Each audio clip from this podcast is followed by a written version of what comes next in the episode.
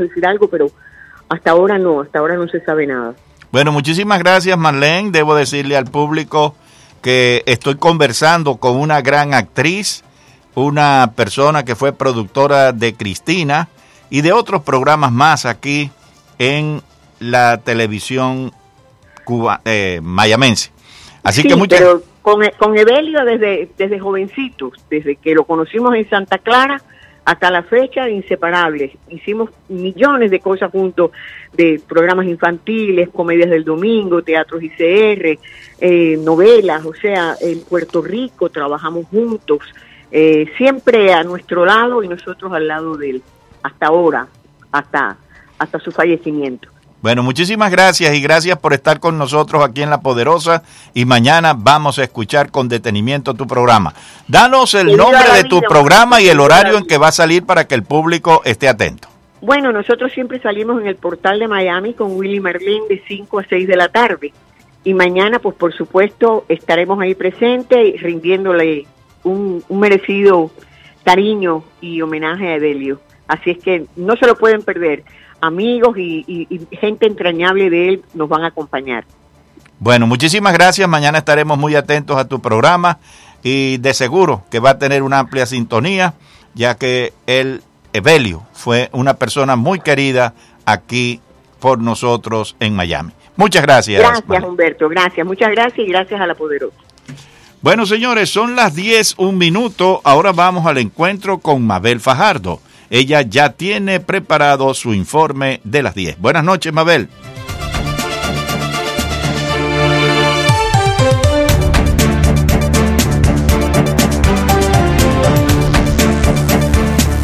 Sí, pues sí, Humberto García, gracias, gracias como cada noche. Saludos a los oyentes, qué gustazo que nos elijan en esta, en esta andadura informativa desde la poderosa 670M. Puede escuchar de forma amplia y detallada nuestros reportes noticiosos en nuestra página de internet. Usted anota en cualquier buscador La Poderosa 670 y ahí nos puede seguir en Instagram. También puede hacerse amigo de La Poderosa y Cadena Azul en eh, Facebook.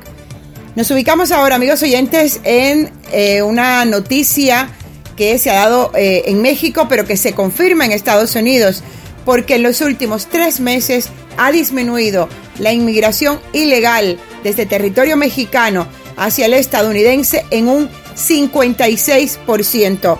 Recuerden que el presidente Donald Trump se puso firme, anunció subida de aranceles a productos mexicanos si el gobierno de Andrés Manuel López Obrador no ponía en marcha medidas efectivas. Al, el anuncio de tocar el bolsillo pues movilizó a las autoridades mexicanas que desplegaron más de 25 mil efectivos de la Guardia Nacional, tanto en la frontera norte, sobre todo en la frontera sur, en la frontera con Guatemala. El resultado, amigos oyentes, un 56% de disminución de inmigración ilegal en, eh, la, en la frontera entre Estados Unidos y México. Así lo, lo confirma el ministro de Exteriores del gobierno mexicano, Marcelo Ebrard. Lo que demuestra lo que acabo de presentar es que tenemos razón. La estrategia mexicana está funcionando. Ahí están los números, los números, estos números diarios los verificamos ambas partes, o sea, no están, no se va a poder decir que no son los números. Estos son los números oficiales. Entonces tienes una reducción en tres meses del más del 56%. Evidentemente está funcionando según cualquier estándar. Entonces, no consideramos que el tercer país seguro sea aceptable para México. Así, amigos oyentes, ha dicho que no aceptan esto, aunque sí ven los excelentes resultados confirmados también por las autoridades de Estados Unidos. Y llegamos, llegamos a territorio estadounidense porque el secretario de Estado, Mike Pompeo, ha estado en la Universidad eh, del Estado de Kansas. Ahí ha estado, amigos oyentes, hablando de relaciones internacionales y sobre todo del compromiso de Estados Unidos en cuanto a los derechos humanos. You know, I'll talk about this a little bit more today, but that effort says something about America, doesn't it? That even as our nation's leaders were trying to figure out how to keep this great nation together, they were creating opportunities for our citizens to study and to learn. And this is the legacy that you here at K State carry on today. Uh, You know, it's just one of the things that makes America so great, so special, so unique in human history.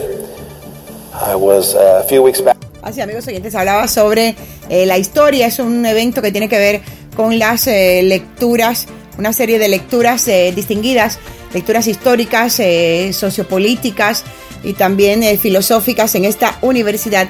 Y ha hablado del compromiso de tener eh, un país seguro, unido, con respeto a- a- al otro, con respeto a las diferencias y también un, pa- un país que, que una en cuanto a la fortaleza nacional.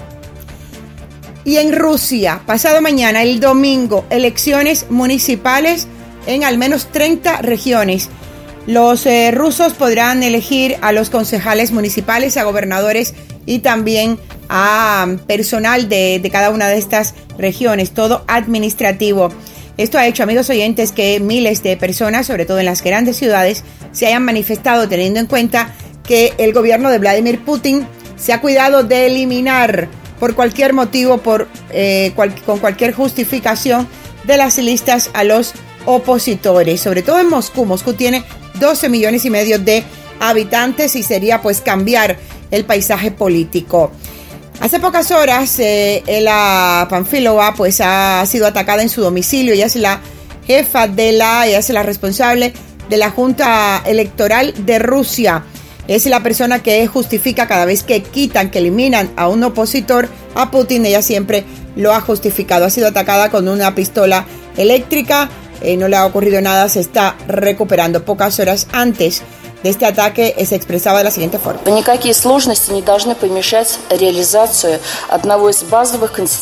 Pues así, amigos oyentes, en 30 regiones rusas los eh, ciudadanos podrán elegir este domingo a los concejales municipales, diputados regionales y gobernadores.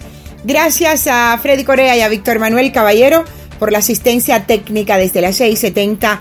Les reportó Mabel Fajardo.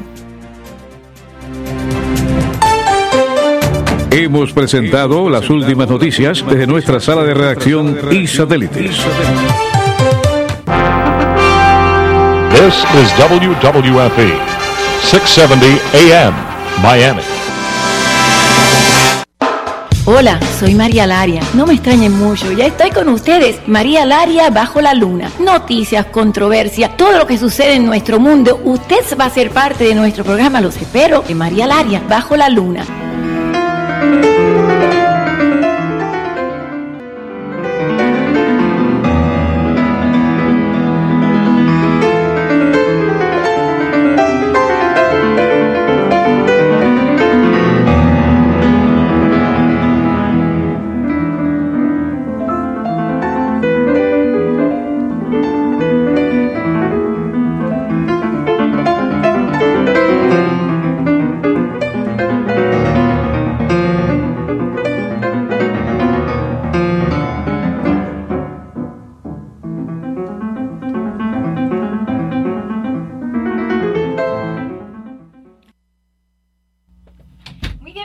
Bienvenidos a María Laria bajo la luna. Ay, Dios mío, qué difícil se me ha hecho esta semana. Hoy es viernes, pero yo sí trabajé Labor Day. ¿Cómo tú estás, Víctor Manuel Caballero? El caballero de la noche, pero tú, ¿por qué estás tan feliz si tú trabajas mañana? Porque él le gusta su trabajo y lo hace muy bien. Hoy voy a estar hasta las 11 y 30 de la noche, así que les aviso ahora que voy a estar, ese es Ricardo. Ok, de, hasta las 11 y 30 de la noche voy a empezar con el trágico tema con que empecé ayer también de el fuego de este barco, esta embarcación llamada Conception en la costa de Santa Cruz, California. Y ya hoy hubo conferencia de prensa, hoy eh, hubo más eh, identificaciones de los 33 cuerpos recuperados, hay uno porque hay 34 muertos que no han sido recuperados y hay mucha más información. Hay más información que supuestamente era el cuarto del lado donde ellos estaban durmiendo, las literas, donde parece que estaban cargando mucho los teléfonos y ahí parece que fue que empezó el incendio. No solo eso, si también pudieron comprobar que las literas para poder salir de ese cuarto hubieran tenido que subir con una escalera todas las literas y llegar a lo que es una eh, ventana doble que estaba, parece bloqueada. Hay nueva información que supuestamente una persona, uno de los de la tripulación, que ya dieron declaraciones hoy, dice que a las dos y media de la mañana él, él como que sintió humo y empezó a ver el fuego y dice que trató de entrar para rescatarlos, pero dicen que las ventanas esas que eran tan muy altas, o sea que había que subir una escalera hasta la última litera y poder abrir unas ventanas dobles de madera, estaban cerradas. Tengo conmigo hoy el honor de tener vía telefónica a Ricardo G. Hernández.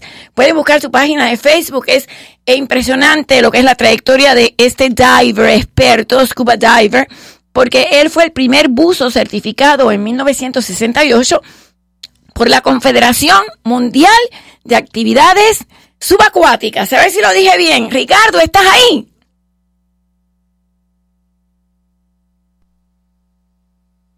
Ricardo.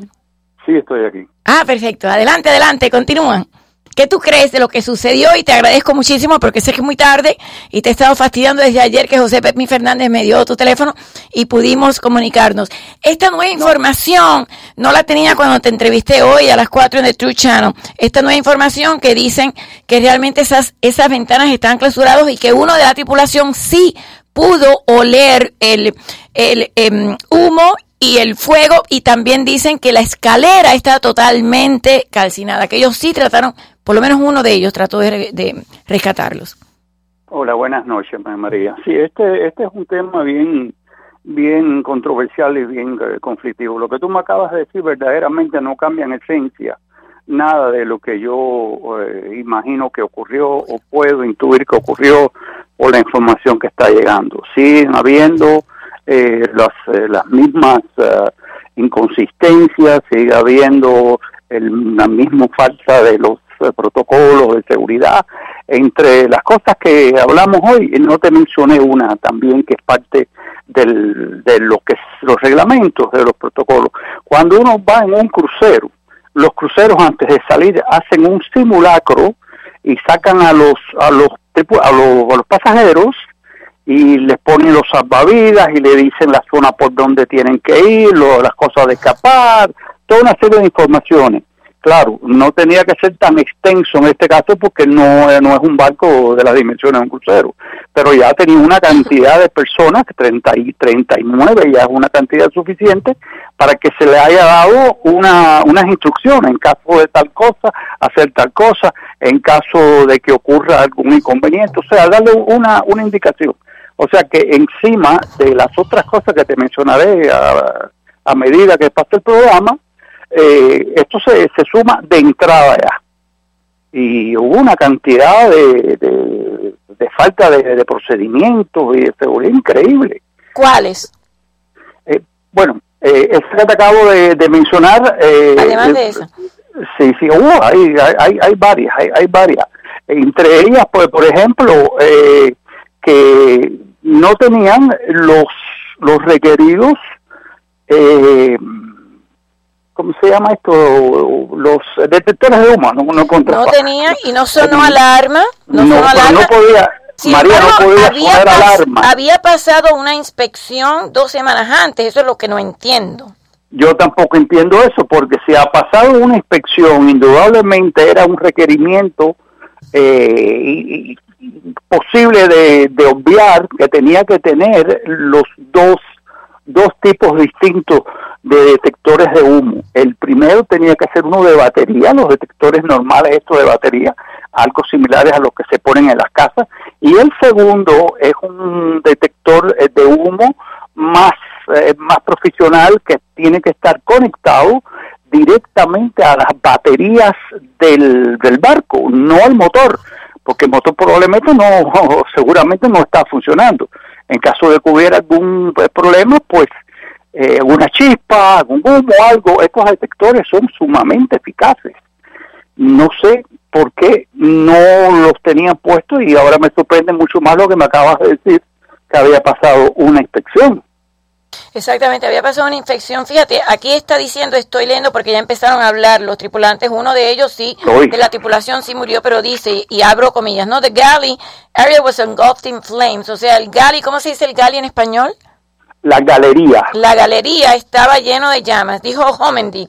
Y dice que estaba eh, hablándole a los investigadores. Dice, they tried to enter through the double doors, but couldn't get in because of the flames. O sea, ellos trataron de entrar por estas puertas dobles, pero no pudieron entrar because of the flames, por las, por el fuego. Dice, ellos trataron de accesar, o sea, acceder a la galería desde eh, afuera, pero las eh, ventanas no abrían. Dice que uno de los tripulantes se partió la pierna tratando de saltar, pero después dos de los otros, entonces dice que lo recogieron, fueron a conseguir otras personas y que regresaron entonces al barco para tratar de encontrar sobrevivientes. Claro, en este momento al irse y regresar ya hubiera sido demasiado tiempo, ¿tú no crees? No, es que, es que mira, la, la secuencia de, de los eventos verdaderamente es incomprensible. Esto que me dices del individuo que saltó, sí, saltó salvándose ellos.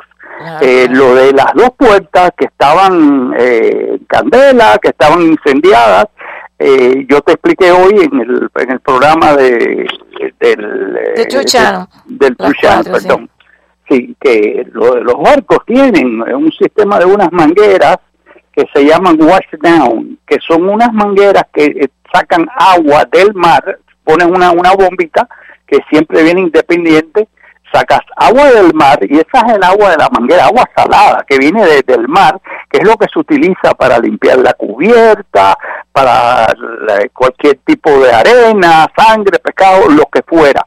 En este barco, yo imagino que por ser un barco grande de 75 pies, pues habrá tenido una eh, un sistema en consecuencia, una manguera, no sé, puede ser de dos o tres pulgadas, lo que sacaría una cantidad de agua considerable. Eh, yo eh, hubiera eh, instantáneamente al ver que hay que hay llamas en las dos puertas, inmediatamente hubiera hecho eso primero, no tratar de como un kamikaze eh, abrir la puerta, lo cual yo no sé, yo tengo mis dudas de que haya sido así, sino conectar esta manguera, rociar, echar la mayor cantidad de agua posible a, la- a las puertas. En cuanto a las ventanas, que las ventanas, ellos dijeron, por lo menos en las primeras entrevistas, que ellos trataron de abrir las ventanas frontales, las ventanillas que tiene el barco frontales, pero que no las pudieron abrir. Exacto. ¿Por qué, ¿Por qué razón no las pudieron abrir? Bueno, por la que haya sido, porque estaban oxidadas, por lo que haya sido, porque eran viejas. Pero es que en un caso como este, cuando hay una emergencia tan catastrófica como esta, tú no tratas de abrir una ventana, tú rompes la ventana a patadas, como quiera que sea. Son cristales normales, no son cristales estos antiimpacto ni nada. Eh, tienes que eh, hacer todo tu, tu mayor esfuerzo para, para darles una vía de, de escape. Y eso se pudo haber hecho. O sea, no hicieron lo de la, la manguera, no sé si, si estaban atolondrados o entraron en pánico o era sencillamente incompetencia. Incompetente. A ver, el, que, el que te estoy diciendo que está dando declaraciones, Homendy se llama, dice que por lo menos uno, un miembro de la tripulación, estaba durmiendo, se despertó, porque hay uno de la tripulación que sí murió, los otros cinco sobrevivieron, pero dice que este Pero entonces no son, eh, espérate, yo, yo estoy confundido porque tengo Son entendido 39. que, que, que son 39, son 34 fatalidades y 5, 5, eh, 34 y 5. Bueno, entonces, Fueron- pero fueron los 39, pero fíjate, 39. no, pero eran 33 pasajeros que murieron. Un, Sí, pero, pero en total 34. Habían Sí. 34 el, pasajeros. cua- el 34 era tripulante y 5 que sobrevivieron, el capitán y 4 tripulantes. Es lo que yo entiendo, o sea, 33 No, pasajeros. aquí, no- aquí, no- aquí hay una, aquí hay una, una cierta confusión. La información que yo tengo, que he visto en ver. todos los canales, etcétera, es que habían 39 personas a bordo. 39, exacto. cinco tripulantes y los 34 fallecidos. Yo 34, pero eran 33 pasajeros y un tripulante muertos. no, pero ¿No? bueno, eh, no, no sé quién Bueno, tiene la, la yo estoy leyendo información ahora que, que la saqué, que realmente no es la que yo tenía antes, y hay discrepancia, tienes toda razón.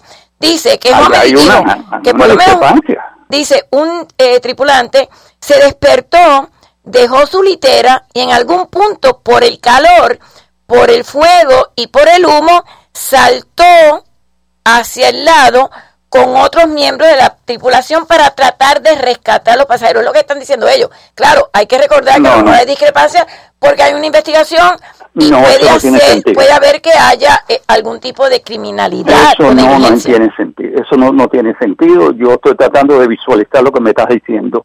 Si es cierto, eh, estas son eh, conjeturas, porque realmente no sabremos verdaderamente a ciencia cierta específicamente qué fue lo que ocurrió, porque ellos están dando sus versiones. Y las versiones pueden variar eh, por temas de, de, justificación, por seguro, por toda una serie de cosas. Pero si me estás diciendo que había un tripulante en una litera, yo deduzco que la litera estaba en el gallery, abajo, donde estaban durmiendo los otros 34. Entonces eso de que saltó para el lado, no entiendo cómo es que saltó para el lado. Dice, te lo voy a leer en inglés a ver si mi traducción quizás no está. Homendy said, At least one crew member was awakened and left his bunk and at some point, because of the heat, smoke and fire, jumped over the side with other crew members to try to rescue passengers. All 33 passengers who had signed up for the three-day scuba diving trip aboard the boat died in the fire along with a member of the crew sleeping below deck. O sea, no, 33 pasajeros, un tripulante muertos y el resto tripulantes, incluyendo el eh, capitán, vivos. Bueno, la, la información que yo tengo, pero sigue siendo conflictivo, porque eso es jump overboard. Eh, yo no entiendo cómo es que tú vas a saltar eh, primero y entonces después va, va, No, jumped over the side with other the side of the boat. Sí, the side of the boat quiere decir que por la borda brincó al agua brincó al agua. Es lo que no entiendo. Eh, eso es que claro, mira, aquí hay una serie de, de contradicciones y, y una serie de, de negligencias que ocurrieron, eso de los detectores de humo, eso es imperdonable. No hicieron la al principio eh, esto que te estoy diciendo que no es un simulacro es como una demostración de lo que deben hacer etcétera bueno no sé qué tan qué tan eh, específico hubieran podido ser, pero al menos en estos barcos se hace eso, eso es, es habitual, eh, decirle dónde están los los uh, salvavidas, decirle eh, una serie de pequeñas informaciones. A ver, mira, te voy a seguir leyendo porque esto es nuevo para mí. Dice, he tried to use the ladder, trató de usar la escalera, y esto cito, but the ladder was engulfed in flames. O sea, la escalera estaba completamente incendiada. Homer said, they just couldn't get in. O sea, no pudimos entrar. The escape hatch and entrance was blocked by flames. O sea, el escape hatch que es, dicen que para poder salir tenían que haber subido a la última litera, usado una escalera y tratar de salir hacia una. Y yo vi este video, lo que después no lo pude encontrar para ponerlo esta mañana. Salir y era de madera, eran dobles ventanas y esas estaban bloqueadas por las llamas. Dice, ¿qué fue lo que viste primero? Dice él.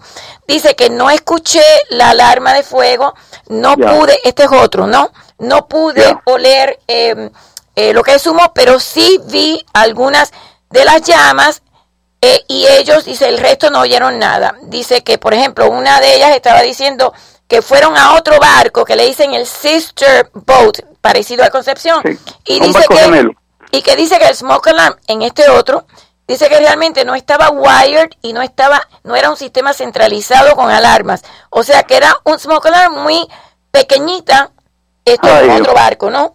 que realmente no estaba em, en un sistema centralizado.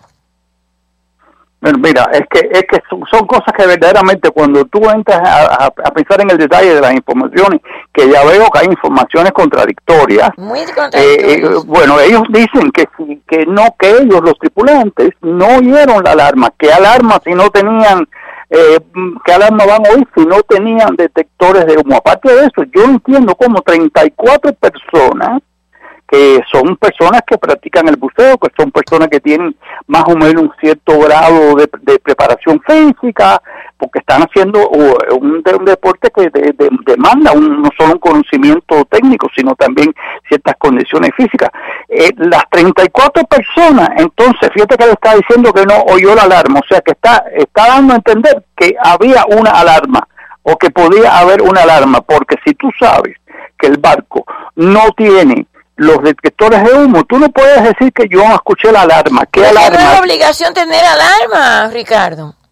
Es, como como que no, en un barco, de, en un barco de ese tipo, para el uso que se le está dando, que las personas duermen bajo cubierta, que tiene litera suficiente para alojar a 34 personas, tiene que haber una alarma de, de humo, tiene que haberla, tiene que haberla, es lo que me ha dejado ahora atónito, es lo que me acaba de decir María, que le habían hecho una inspección. Yo no comprendo.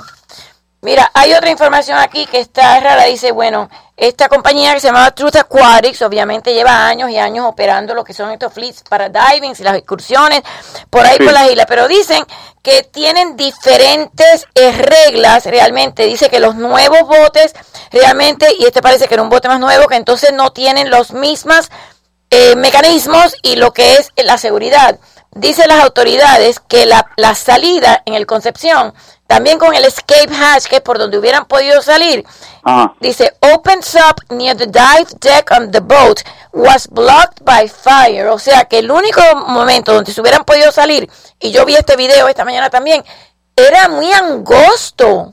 Eran 39 personas que estaban ahí, claro, los cinco otros estaban arriba, pero era muy angosto, no hubieran podido salir. También dicen otros, por ejemplo, que ellos trataron de hacer el simulacro y dice, que con las luces apagadas, con el humo y demás, era muy difícil llegar. Dice, she and the investigators turned the lights off to see what would have been like for passengers trapped on the Conception. Getting to the emergency hacks was very difficult, she said, adding that they couldn't find the light switches. O sea, que la oscuridad tan alto y la escalera estaba ya en otro lado y estaba completamente calcinada, era muy difícil ver dónde estaba uno, el switch de la luz y otro lo que es el escape hatch que era muy angosto. Mira, a mí lo que entre las cosas lo que me cuesta mucho trabajo poder imaginarme cómo puede haber sido un fuego tan instantáneo, tan intenso, tan explosivo que no hayan podido eh, abrir el, la, la, puerta de escape ese que tú llamas, eso se llama un porthole, eso es una escotilla de escape. Eso es como una, una ventanilla, como las ventanillas estas que tú ves en los lados de los barcos, pero, eh, pero mayor, que tiene un cierre, tú lo saques y por ahí se sale. Pero eh, sigo sin entender, sigo sin entender. Mira, sigue diciendo que antes, before the crew member went upstairs, antes de que fuera arriba, él chequeó la estufa y vio que estaba fría y que no había nada flamable afuera, dicen la investigación. Dice que hablaron en condición de anonimidad, o sea, porque no está autorizado a decirlo. Dice, entre las 2 y 35 de la mañana y 3 y 15 de la mañana, uno del miembro de la tripulación escuchó un ruido y pensó que alguien se había caído. He thought somebody had tripped. The crew member went down to the middle level, o sea, fueron a la parte del medio porque él estaba arriba y vio el fuego. The flames prevented him from getting down into the galley. Dice que estaba demasiado. Y entonces dice, in the aftermath, the crew, o sea, ellos han especulado que el fuego empezó en el sitting area in the galley area. Dice, no crew members have reported hearing an alarm sound. O sea, dice que no, que nadie escuchó la alarma. Pero están diciendo que chequearon la estufa, que vieron que estaba entre 2 y 35 de la mañana. Y esto fue a las 3 y pico, a las 3 y 15.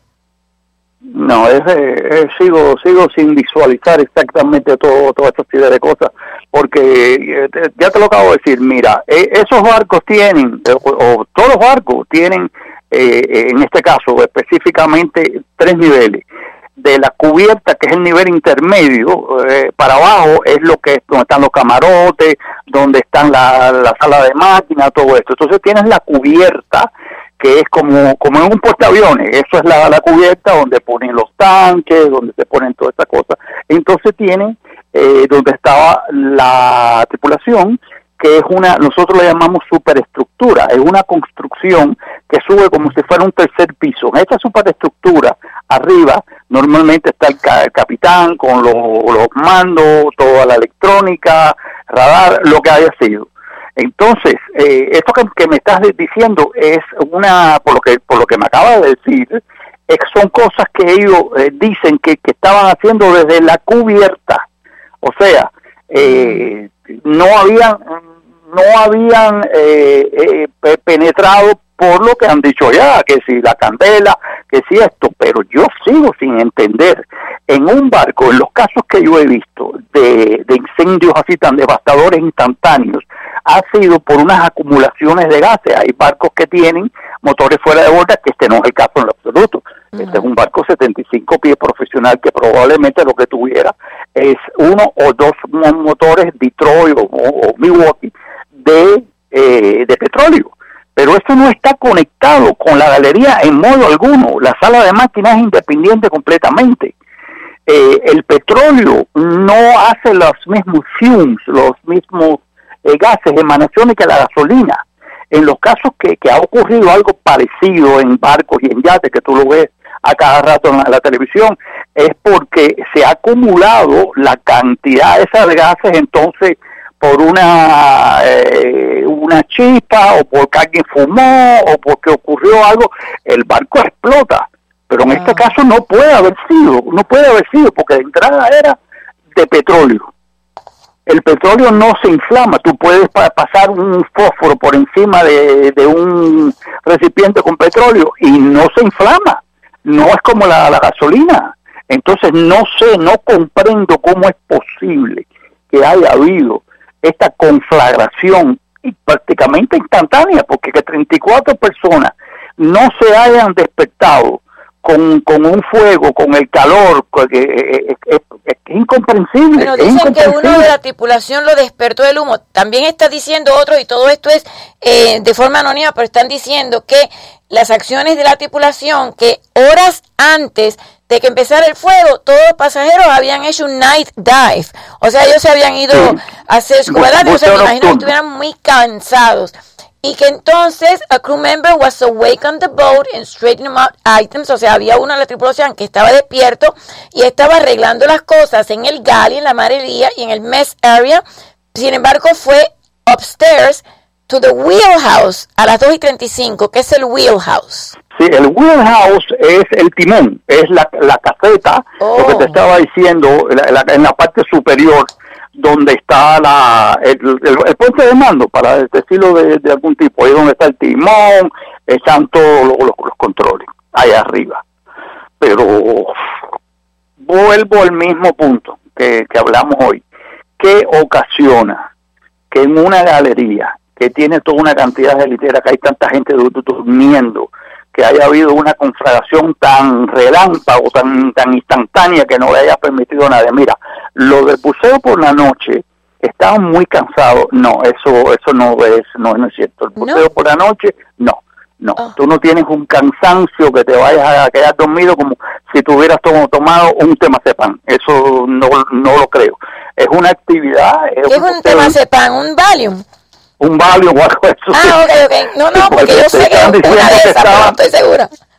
No, te está, él está diciendo, la persona que está haciendo esto como, eh, yo sigo encontrando, tratando de buscar justificaciones. Es lo que yo veo también, yo lo veo. Yo veo que están buscando justificaciones y están haciendo cosas improbables. Eh, lo único que, que tienen a favor de ellos, a favor desgraciadamente, a favor de ellos, es que no se puede comprobar nada, porque no hay evidencia de ningún tipo el barco se consumió completamente, ahí no se puede buscar punto de, como hay un incendio, cuando hay un incendio llegan los, bomberos y hay un bombero eh, forénsico que es el que encuentra con determinadas técnicas el punto de origen.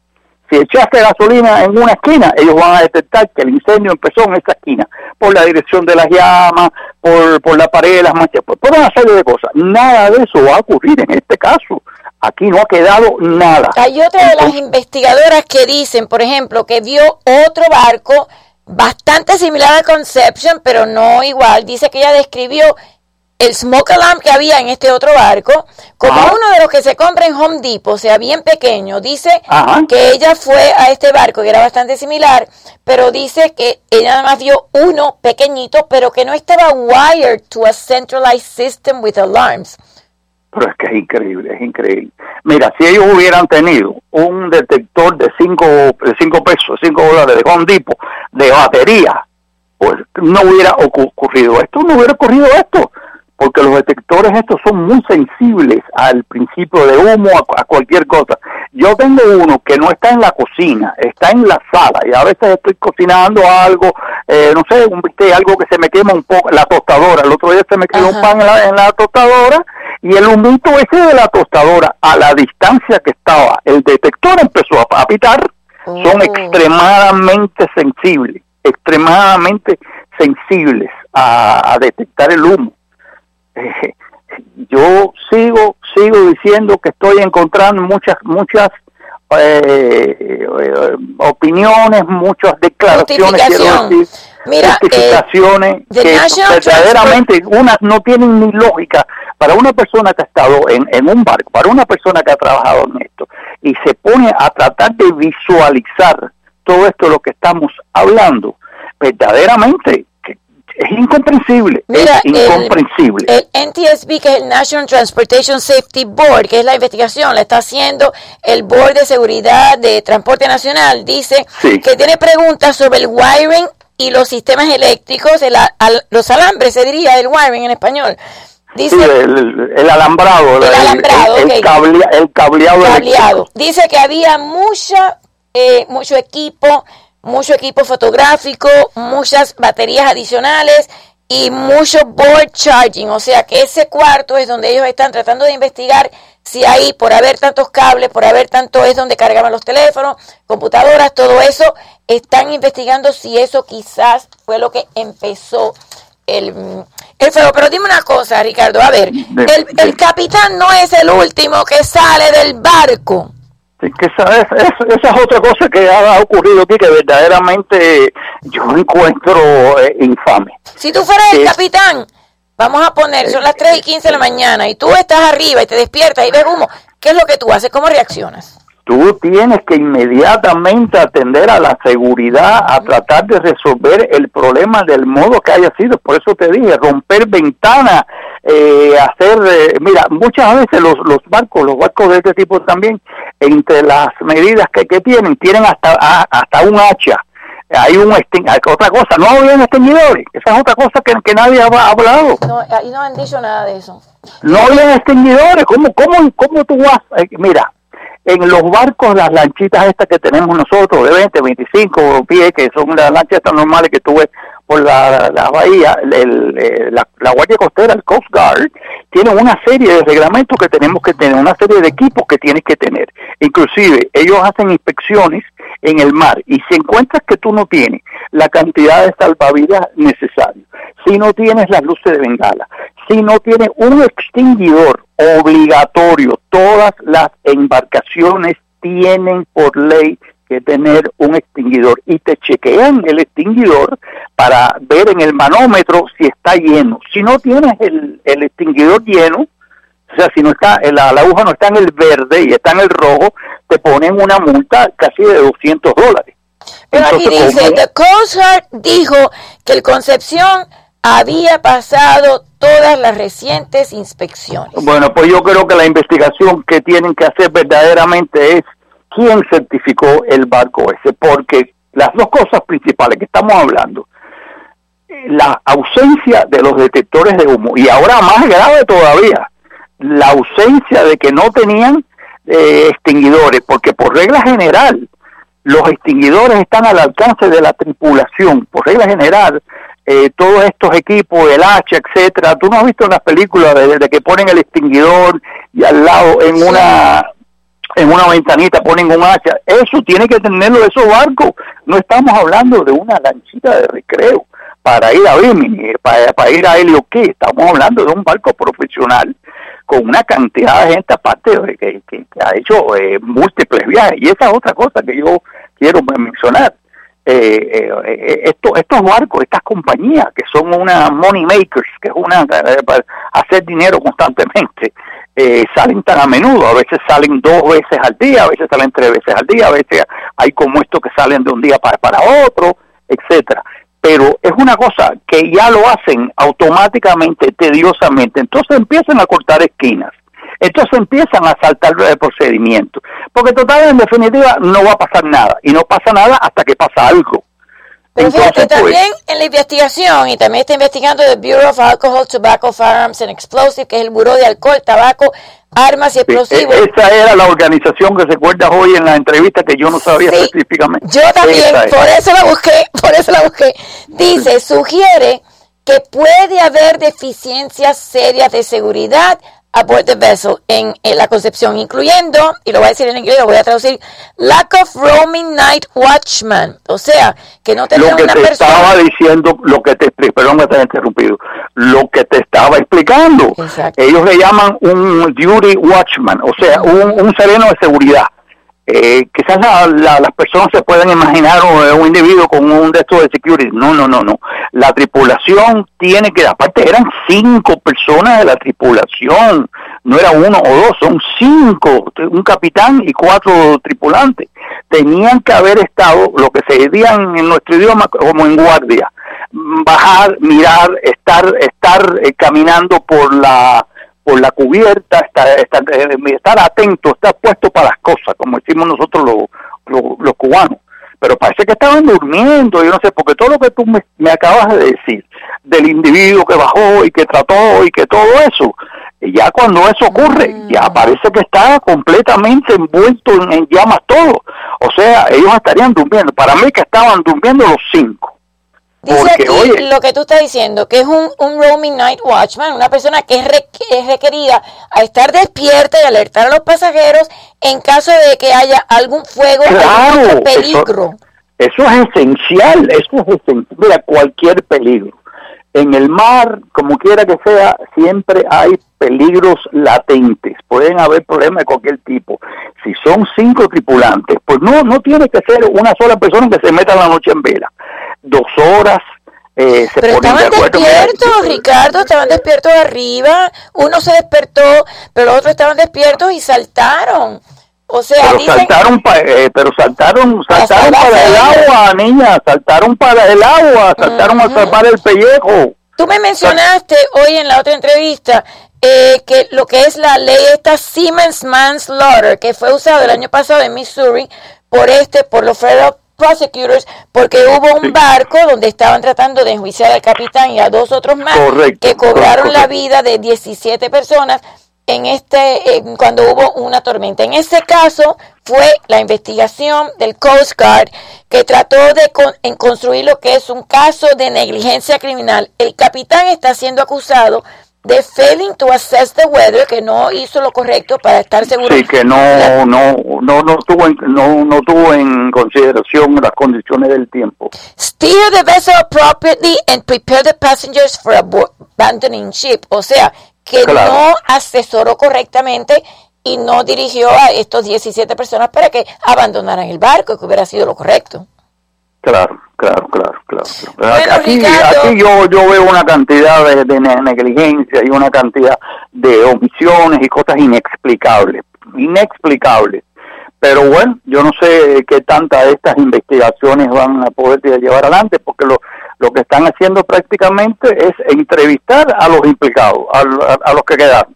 O sea que vamos a tener siempre versiones mediatizadas, eh, protegidas, inclusive ya la compañía del, del barco, acabo de, de ver en el internet, que está tratando de impedir que las, las familias de las víctimas presenten demandas jurídicas contra ellos. Pero ¿y O cómo sea es que eso? ya- ¿Con ya qué? estoy- ¿Con oh, qué? ya ¿Bajo estoy- qué concepto?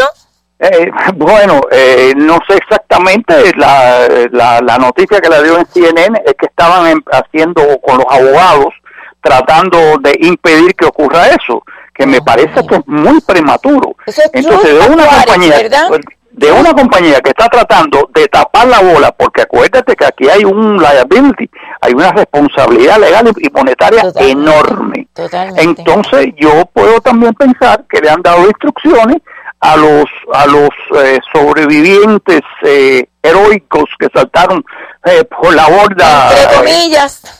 Sí, sobrevivientes heroicos que lo que hicieron fue abandonar a todos su, su- sus eh, huéspedes, eh, gente que estaba allí.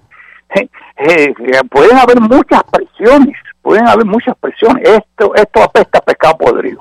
Yo creo que sí. Eh, Esto Ricardo, apesta eh, a pescado podrido. te pido Bueno. disculpas de haber abusado tanto de ti hoy, pero no, no, al contrario, ha sido, ha sido un, pl- un placer y Me, todo lo me que te encanta pueda. conocerte, me encanta saber de tu trayectoria. Igualmente. Yo sé que es de noche, pero un día que duermas la mañana y quieras venir acá a las 10 de la noche, estás invitado para que vengas con todo el gear y para que me enseñes, porque yo he quedado con él que un día voy a tratar de hacerlo, aunque sea en tres Yo meses. te voy a dar el curso a ti para que no me digas que, que tú panicas, que, que sí. No, sí, I panic.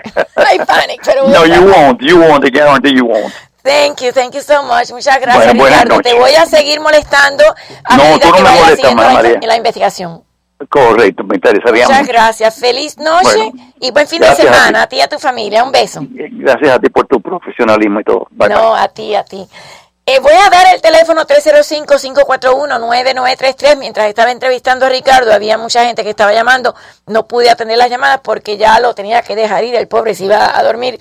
Eh, quiero saber qué piensan sobre esto y también me da mucha, mucha, mucha tristeza dar la noticia que anoche falleció en Miami el actor y escritor cubano Evelio Tellac, amigo nuestro, compañero, eh, reconocido actor cubano, radicado en Miami, incansable creador y apasionado de la cultura cubana, falleció anoche, 5 de septiembre a las 10 de la noche a causa de un cáncer de páncreas. Tenía 68 años, era realmente Omar Perdillo, productor y albacea del legado de Cela Cruz, Dijo, Hoycito, me avisaron anoche, tenía cáncer, que yo sepa lo tenía hace menos de un año, ya estaba malito, yo hablé con él hace dos días, lo noté muy positivo, pero parece que tuvo una recaída. También estaba tratando de ver si podía comunicarme con Lisette, porque Lisette también Álvarez eh, dio unas declaraciones muy bonitas. Yo trabajé con él, trabajé con él en Telemundo cuando tenía su programa Cine Millonario, era un excelente, excelente actor cubano, un hombre dulce, buen amigo, buen compañero. En América TV trabajé con él también, estaba en el departamento de promociones. Evelio siempre luchaba y defendía a sus amigos, eh, aunque no le conviniera, aunque tuviera repercusiones negativas donde él estaba trabajando. Eh, fue mi amigo, realmente. Más adelante voy a empezar a tomar las llamadas, más adelante a ver si podemos eh, hablar con, con Marlene también, que sé que se puso emotiva junto con, con, Humberto y también estoy tratando de ver porque le dejé un mensaje a Lisette a ver si ella pudiera eh, llamar directamente si por casualidad llama a la a la cabina igual que Roberto Vizcón también que era muy amigo de él lo aceptas. Vamos con las llamadas adelante 305-541-9933 hoy esto hasta las once y media así que para que ustedes sepan Sí, me están diciendo en internet que yo hablo Sí. Spanglish. Es verdad. Sí, bueno, buenas Bueno. noches. ¿Cómo está? M- María, eh, es verdad lo que se ha dicho y todos sabemos eso. Ha habido una negligencia muy grande. Ha habido una negligencia de que los, los, los o sea, los, los miembros de la tripulación, eh, tal parece como que escaparon y dejaron a esa gente a su suerte y verdad. Eh, no hicieron nada, no trataron tal vez de usar las mangueras, el, el, no rompieron los cristales del, del, del barco, no, no hubo nada, no hubo una alarma que sonara. Bueno, no, no, Hacia adentro donde estaban los pasajeros era de madera. Y había una escalera de madera también y esta ventana era de madera. pero, pero es que yo creo que esto es hasta en contra de las regulaciones. Porque ¿Sí? fíjate que en Nueva York, en todos esos edificios, las, las escaleras de emergencia son de metal. ¿Cómo usted va a poner una escalera de madera? ¿Verdad? en algo que, que, que está eso. O sea, ahí hay cosas que son totalmente incongruentes. Incoherentes. Y, y yo le digo a usted, cuando una persona va a un lugar, cuando una persona va a un cine, cuando una persona va a un teatro, cuando una persona, tienes que ver donde tú te sientas y analizar tu escape, si hay un desastre, si hay un problema, por dónde tú vas a huir. Desgraciadamente hay gente que viven como en las lunas de Valencia y van a un lugar y no les importa. Porque a ellos no les importa, no sé, no analizar. Si tú vas ahí a un lugar y te vas a quedar en un barco y vas a estar atrapado ahí abajo, tienes que ver todas esas, esas posibilidades y analizar y ver, y lo que estaba diciendo su invitado, que, que, que, que, el, que el procedimiento cuál sería. No, ah, desgraciadamente no hay nadie para que haga el cuento. No hay nadie que pueda decir, pero no eran gente handicap, eran gente con entrenamiento, gente fuerte, gente que, que, que, y una cantidad enorme de personas, como una cantidad tan grande de personas que llevan sus equipos y llevan sus cosas, no sé. Además, eso esos equipos de oxígeno cogen can- eh, tienen eh, hacen combustión porque eso, eso es oxígeno eso alienta más la combustión estaban abajo los equipos de oxígeno por algún tipo de, re- de, de seguridad no podían estar abajo tenían que estar arriba Dios hay, mío. hay muchas preguntas María Dios mío, es muchas increíble. preguntas. Eh, eh, eh, ellos tenían que haber tenido allá abajo tenía que haber habido como una caja de cristal así pegada en la en la pared que tuviera una patecabra, que tuviera un un hammer, un martillo, tuviera algo, a lo mejor uno se imagina por lo que uno ha visto en los cruceros y por lo que uno ha visto en las cosas. Incluso en, en- en- no, no se habla de un extinguidor.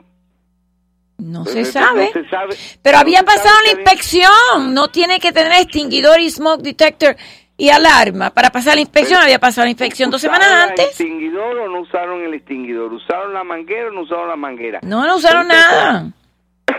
que la, la tripulación al parecer dormía arriba y ellos dormían allá abajo. No sabemos nada, está tan raro eso. Se salvan lo- los que los que estaban y los, los- los pasajeros no se salvan.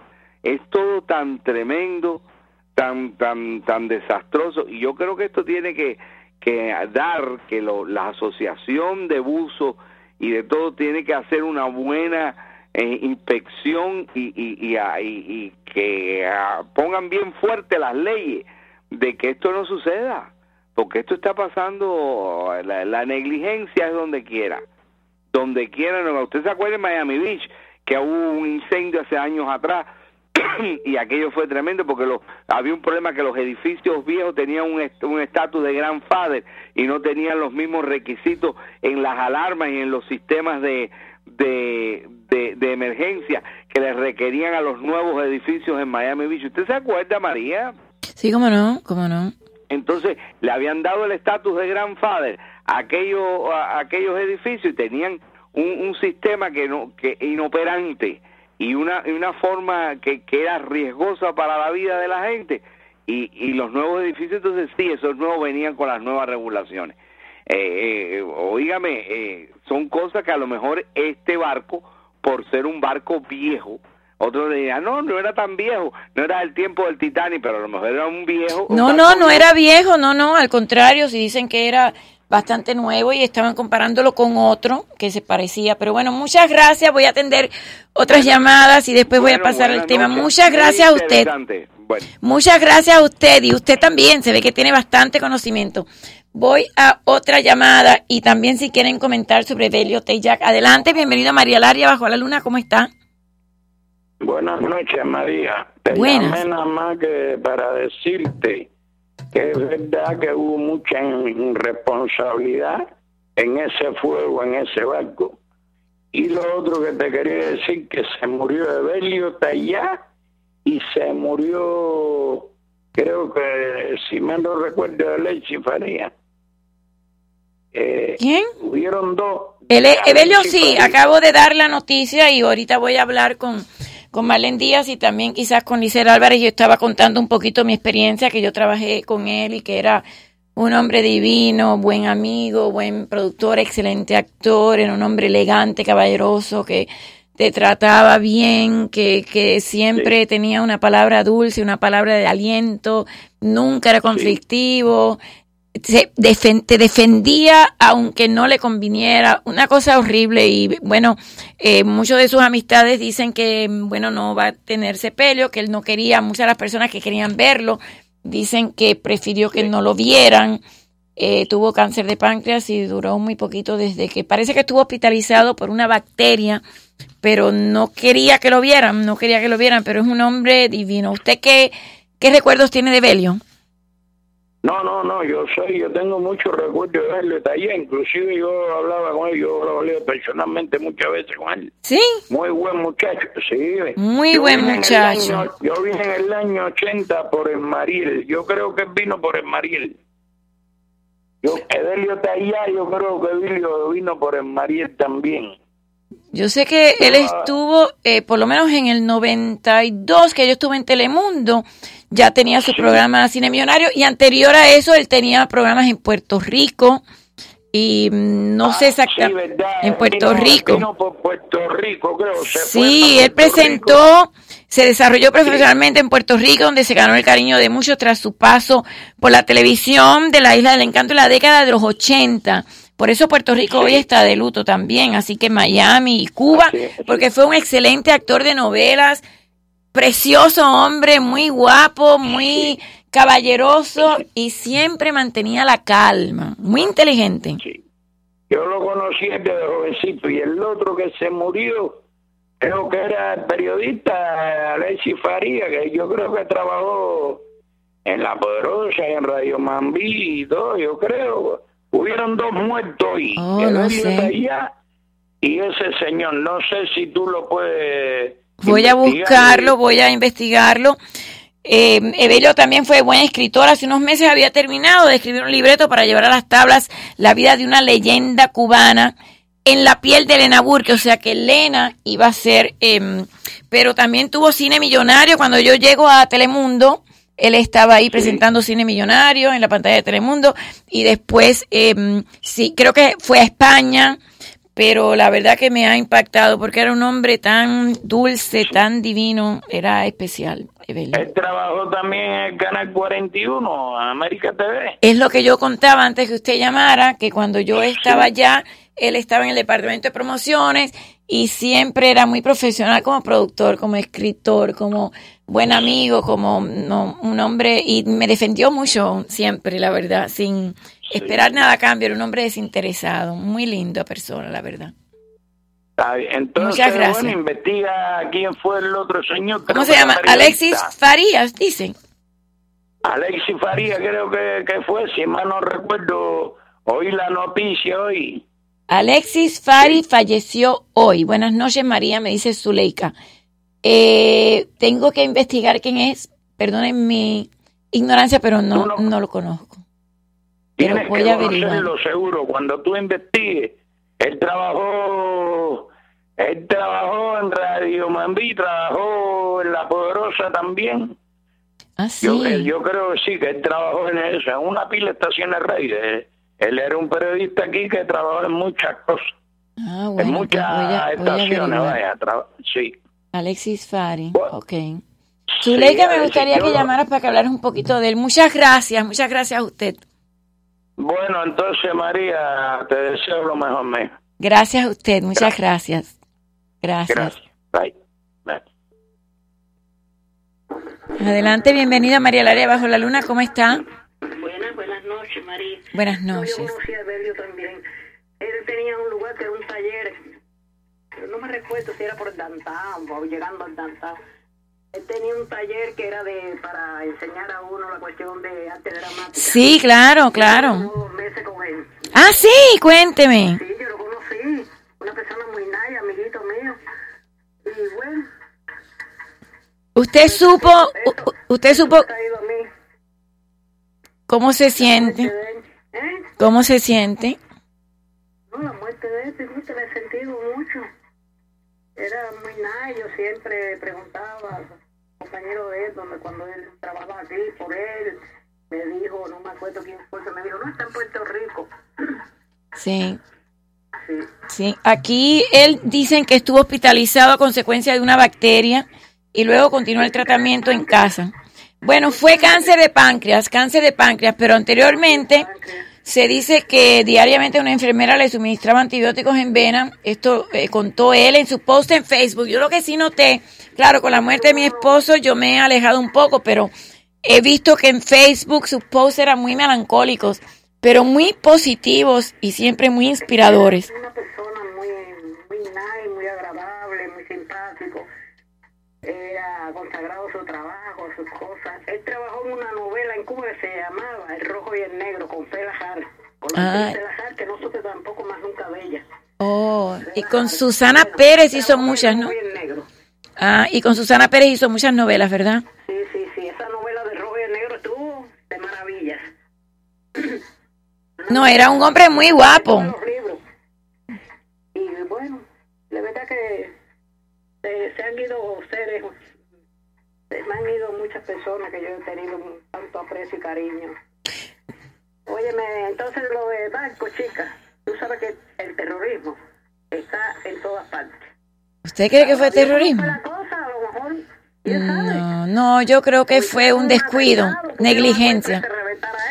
No, creo que fue negligencia. Dicen que el cuarto donde supuestamente puede haber empezado el, el fuego estaba lleno lleno de alambres y de baterías y ahí es donde la gente cargaba sus teléfonos.